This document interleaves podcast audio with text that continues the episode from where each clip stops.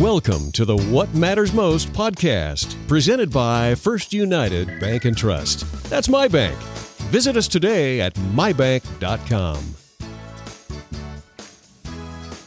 Hello and welcome to What Matters Most, a podcast all about finances, community, savings, and security for you, your family, and your business.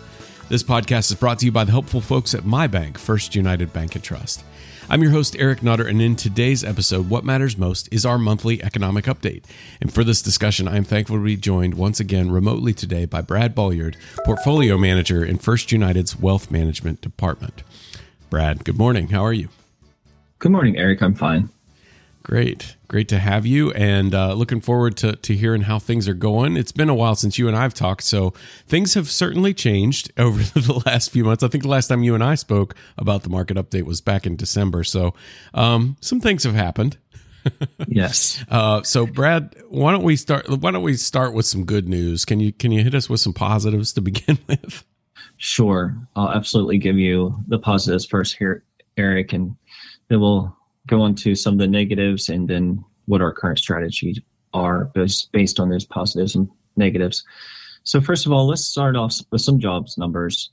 Uh, the U S added six hundred seventy-eight thousand jobs in February. That was above expectations of four hundred forty thousand and pushed the unemployment rate to a new post-pandemic low of three point eight percent.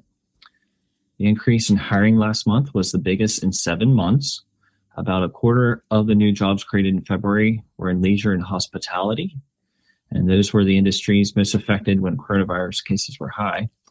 Restaurants, for example, Eric, added one hundred twenty-four thousand new jobs, and hotels hired twenty-eight thousand people. So, you know, obviously in the past six months or so, we have started to see um, some of that employment picked up, pick up. Um, I'm starting to notice, you know, a little less wait lines, um, a little A little less spacing in some of the restaurants yeah. whenever we go out to eat to dinner and so on. Are you noticing some of that? Oh, absolutely. Yeah. Yeah. You can start to see things, things have gotten back to some version of some version some of whatever version of the normal. new normal is. Our new normal. Mm-hmm. Um, other areas that we've seen job growth include the healthcare area at sixty-four thousand jobs that were added, transportation and warehousing at forty-eight thousand jobs added. Uh, people who got sick from the from COVID variant have returned to work. Governments have dropped business restrictions and companies have stepped up hiring efforts to try to cater to high demand for the goods and services. With a lot of businesses and jobs, I'm seeing, you know, kind of a hybrid where, okay, if you want to come in, you can come in. If you want to work from home, you can work from home. Right. Yeah. Um, which, you know, somebody's happens to be sick that week or something. Still a great idea. Um, the jobs report has been a little less reliable, though, over the past year, owing to the waxing and the waning of the pandemic. Um, the estimates have been subject to large revisions months later, and that have presented a very different view of how many people are being hired. But one thing is clear, though. The labor market is very tight, and it's going to stay that way for a while. Workers are taking advantage of the situation to leave their employers in general and, and And droves up we, as we've seen over the past year for better paying jobs. Wages barely rose, though, in February, but in general, worker pay is growing at the fastest rate since the early nineteen eighties. So, so wait, wages to, wages aren't rising, but people are leaving for better paying jobs. They're just sort of shifting some, around. Right. We have seen some some wage growth over the past year, but um, in general, work pay is growing, you know, kind of just because people are shifting around, getting better paying jobs. And it's a rate that we've kind of seen um, exceeding the fastest rate that we've seen like in the nineteen eighties. So yes, you're right. Right. Um, let's move on to the initial jobless claims. They actually fell by eighteen thousand. So we have that on the positive side. And that's to a two month low of two hundred fifteen thousand in the week ending uh, February twenty-sixth. Um, that's according to our Department of Labor, indicating a pickup in hiring and a decline in layoffs. The four-week moving average was two hundred fifty-three thousand two hundred fifty. That's a decrease of two thousand. New jobless claims appear to track to fall below two hundred thousand again in the near future. They briefly fell to a fifty-two-year low of one hundred eighty-eight thousand in early December. Companies have almost eleven million open jobs, Eric, and that's two for every unemployed worker. But not enough people to fill them.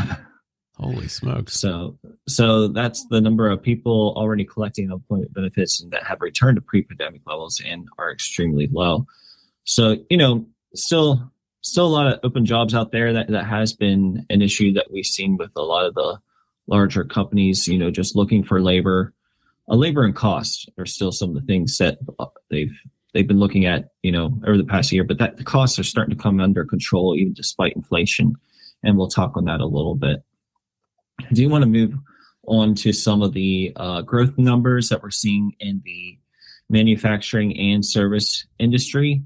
Um, manufacturing and services, they're both still in that growth territory, which when I throw out a number of above fifty, that's growth territory.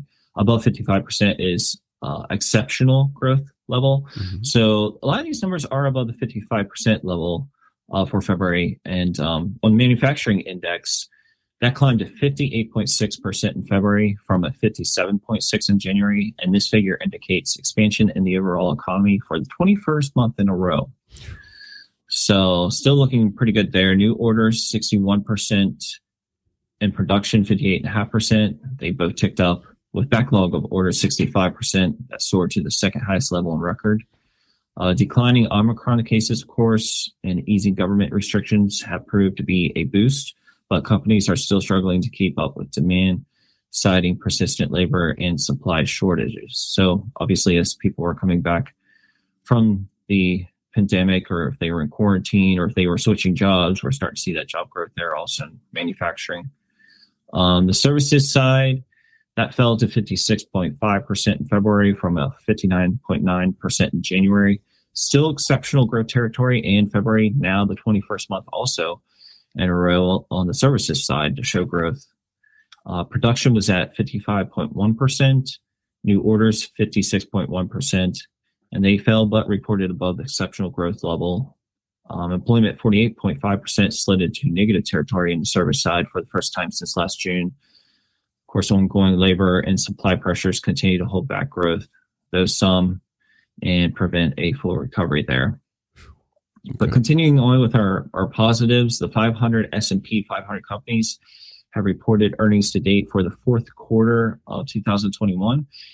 And a really good number here, Eric, seventy-five percent reported above analyst expectations. And this compares to a long-term average of, of sixty-six percent. So earnings numbers with companies have been looking very, very good. Um, sales have benefited from a solid economic backdrop, while margins have expanded in the face of inflation, Um, supply chain issues, and other challenges. Most companies that have mentioned cost pressures, most companies have mentioned cost pressures this year, and they have been able to mitigate that bottom line impact there. Also looking at G- GDP, the fourth quarter of twenty twenty-one G D P was revised. That was revised up to an annualized seven percent, and that's in line with the estimates and above two point three percent rate recorded in the third quarter. For the year twenty twenty-one, G D P growth averaged five point seven percent. The G D P now forecast from the Federal Reserve Bank of Atlanta is forecasting a one point three percent growth for the first quarter of two thousand twenty-two. So, of course, a little slower growth here in the first quarter. We're seeing a lot of volatility in the markets. Of course, not so much anymore with uh, coming off of Omicron variants, but um, uh, of course, now the geopolitics of the world, and that moves us on to the negatives yeah. of our economic review. Um, always the possibility, first of all, of some monetary policy mistakes.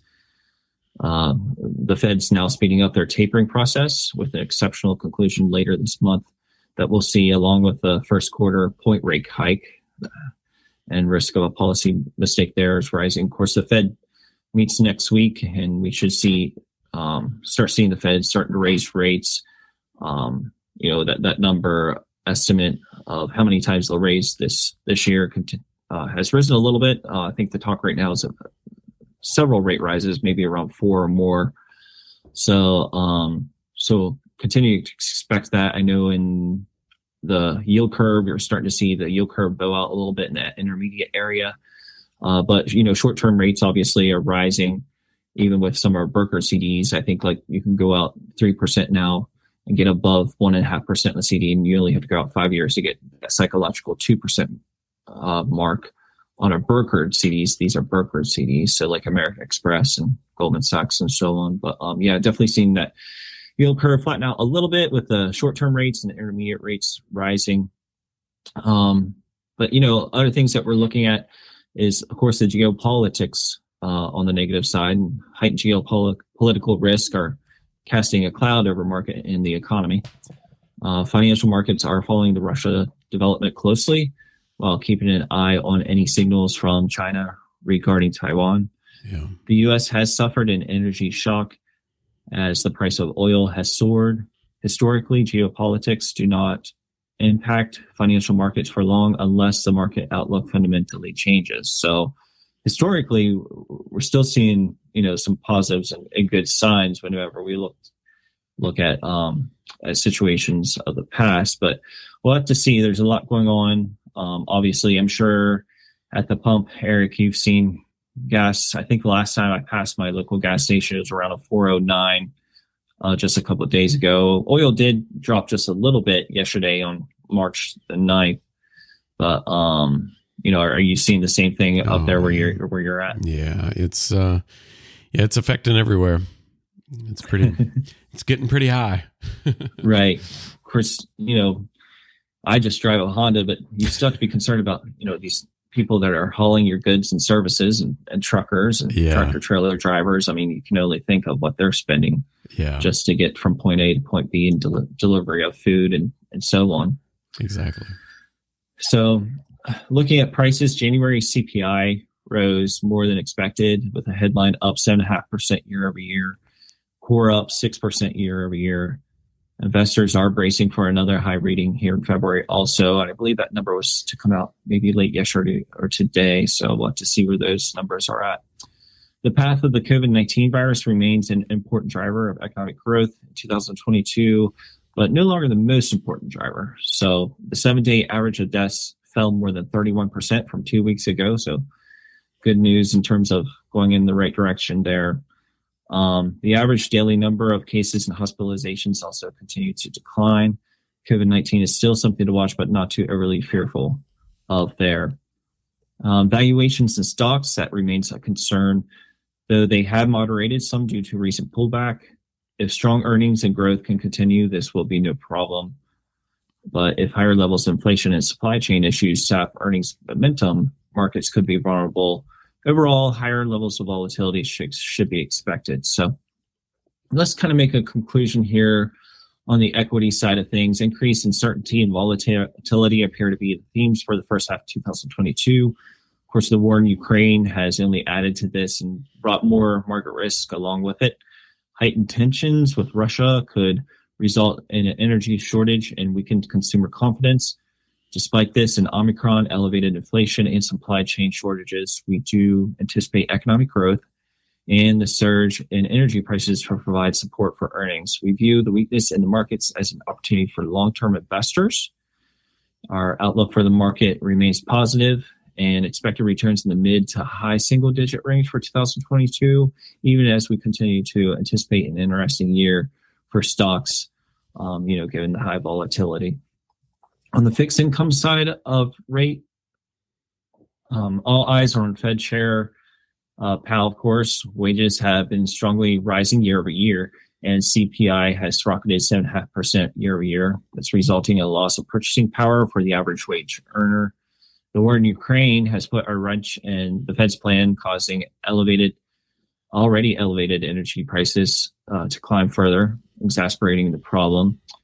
Uh, with a tight labor market, inflation proving to be not so transitory, that word that Powell used and, and then regretted. So we expect the Fed to complete its bond buying taper next week and to begin a series of rate hikes um, of the Fed's target range here in twenty-two. We are hopeful that inflationary pressures can ease over the coming year, but if inflation fails to moderate, Powell indicated that fifty rate uh, base point increases is are not off the table. So there are some, though, opportunities out there, I should say, when looking at rising rates that we're already seeing. Um, prices are down on individual bonds because yields are up. Of course, it's that seesaw effect. Um, higher yields mean higher income. So for buy and hold income investors, this means opportunity, really. Um, inflation is running high, and therefore Treasury inflation protection tips, um, which adjusts their face amount with the changes in inflation, are the way to protect investors against higher inflation. And conceptually, Eric, this is this is a great thing, but the masses also think this is a great thing. Therefore, demand has pushed the prices on tips to a point where yields are actually negative there. So let me give you the, the opportunity, and that's simple, short duration, um, high quality individual bond ladders that provide current yield. They protect investors against rising inflation and higher rates by having uh, proportional amounts of the portfolio roll off incrementally, thus enabling a reinvestment to a higher rate environment. Another opportunity that we're seeing here for two thousand twenty-two, uh, Treasury rates are up, so spreads have widened. Triple B rated ten-year corporate spreads are up twenty-five percent or thirty-seven basis points year to date. ten-year muni bond yields as a percent of Treasury yields are up from sixty-nine point five percent to eighty-seven point nine percent. And the bottom line here is that corporate muni yields are better than they have been in a long time because of higher rates and wider spreads. So there's another opportunity. Finally, an opportunity I want to talk about, um, there's opportunity in individual bonds and in that they can provide principal protection in a way that other substitutes or packaged products can't. And that is mainly because individual bonds have a stated maturity. So, you know, you purchase your bond, rates are at a higher rate right now, the price is going down, and then you hold to maturity. Um, when an investor holds an individual bond to maturity, interim market price volatility will not affect income, cash flow, or the point in time when the bond's face value is returned, barring an unlikely default in high-quality individual bonds, which that's why we buy high-quality bonds at uh, B double A, Moody, and triple B plus S and P investment grade or better. Um, I know even five or so years ago, we were looking at our bonds that were below the triple B plus B double A one area. And since then, since that large review, we haven't been purchasing anything below that B double A one, triple B plus. Um, very exceptional if we have. And uh, so, you know, leaning towards quality always with our individual uh, bond purchases. So in general, fixed income, we are just modestly underweight. We are focused on the intermediate and short-term bonds for new cash, judicious use of some of the preferred stocks that we're seeing out there. And those prices, too, and preferred stocks have come closer to par and even below par for preferred stock purchasing. Um, not purchasing corporates with a below, again, triple B, B double A two rating. Uh, we're selective with the munis, kind of leaning towards right now some of the revenue uh, bonds there and some of the Mar- Marylands and West Virginia, Pennsylvania that we commonly purchase. Um, focusing on ten plus year maturity, small exposure to tips is appropriate. A high yield, a neutral to modestly overweight level is appropriate there. This includes our floating rate exposure, spreads near historic tights, default risks have lessened in the asset class and that asset class, making minor additions there. So main exposure is floating rate due to expected rising rate environment. And then on the equity side there, which we are just um, overweight with equities, uh, small cap, mid cap, we're targeting about that ten percent, fifteen percent of stocks, depending on the, on the objective of, of the account. Um, looking at international, we're targeting about ten to fifteen percent of targets there, again, depending on the objective of, of the account. And then alternatives, that's kind of a newer area.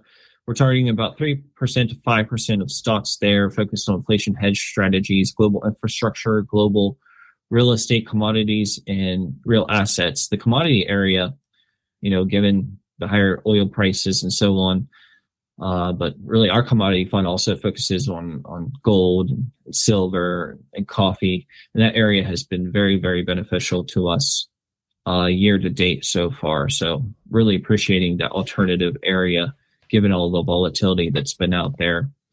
Um, we are also overweight healthcare, industrials, financials, energy, equal weight communication, consumer discretionary, technology, and basic materials, and underweight consumer staples, real estate, and utilities. So nice. There's kind of our conclusion based on all the positives and all the negatives that I've given you. And it's going to be an interesting year. So absolutely. Brad, uh, thank you so much, as always, for joining me today and providing such uh, in-depth information and the positives, the negatives, all the current strategies. Awesome information. If any of our listeners have a question or want to learn more, maybe they want to dig into some of this uh, stuff that you just shared with us, the current strategies, that sort of thing, what's the best way they can get the support they need? Yeah, I mean, just simply go to uh, my bank dot com, the wealth management uh, link page that's there. And, you know, you can get a hold of us or or review what we're doing that way. Or, you know, just give us a call into our call center is fine, and ask to speak with your local wealth management officer, whether you're in Oakland or, or Cumberland or, or so on. And um, we'll be more than happy to set you up with uh, an appointment. We can do that. You know, we can do that over the phone. If you feel better doing it that way, we can do it in person. Um, doesn't matter. We'll definitely be able to get in contact with you that way. So excellent. Brad Bolyard, your portfolio manager in First United's Wealth Management Department. Brad, thanks again for joining me today. Thank you, Eric. That brings us to the end of our show. You can always find more episodes by visiting my bank dot com slash podcast or find us on your favorite podcast app.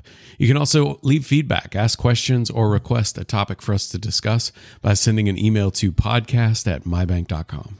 Thanks again for listening. We'll be back next time with more helpful content, but until then, we wish you the best in focusing on what matters most to you. First United, my bank for life. This document is a general communication being provided for informational purposes only. It is educational in nature and not designed to be taken as advice or a recommendation for any specific investment product, strategy, plan, feature, or other purpose in any jurisdiction, nor is it a commitment from First United Bank and Trust or any of its subsidiaries to participate in any of the transactions mentioned herein. Any examples are generic, hypothetical, and for illustration purposes only. This material does not contain sufficient information to support an investment decision and should not be relied upon in evaluating the merits of investing in any securities or products. In addition, users should make independent assessment of the legal, regulatory, credit, and accounting implications and determine together with their own professional advisors if any investment mentioned herein is believed to be suitable to their personal goals. Investors should ensure that they obtain all available relevant information before making any investment. Any forecasts, figures, opinions, or investment techniques and strategies set out are for information purposes only, based on certain assumptions and current market conditions, and are subject to change without prior notice. All information presented herein is considered to be accurate at the time of production, but no warranty of accuracy is given, and no liability in respect of any error or omission is accepted. It should be noted that investment involves risks. The value of investments and the income from them may fluctuate in accordance with market conditions and taxation agreements, and investors may not get back the full amount invested. Both past performance and yields are not reliable indicators of current and future results.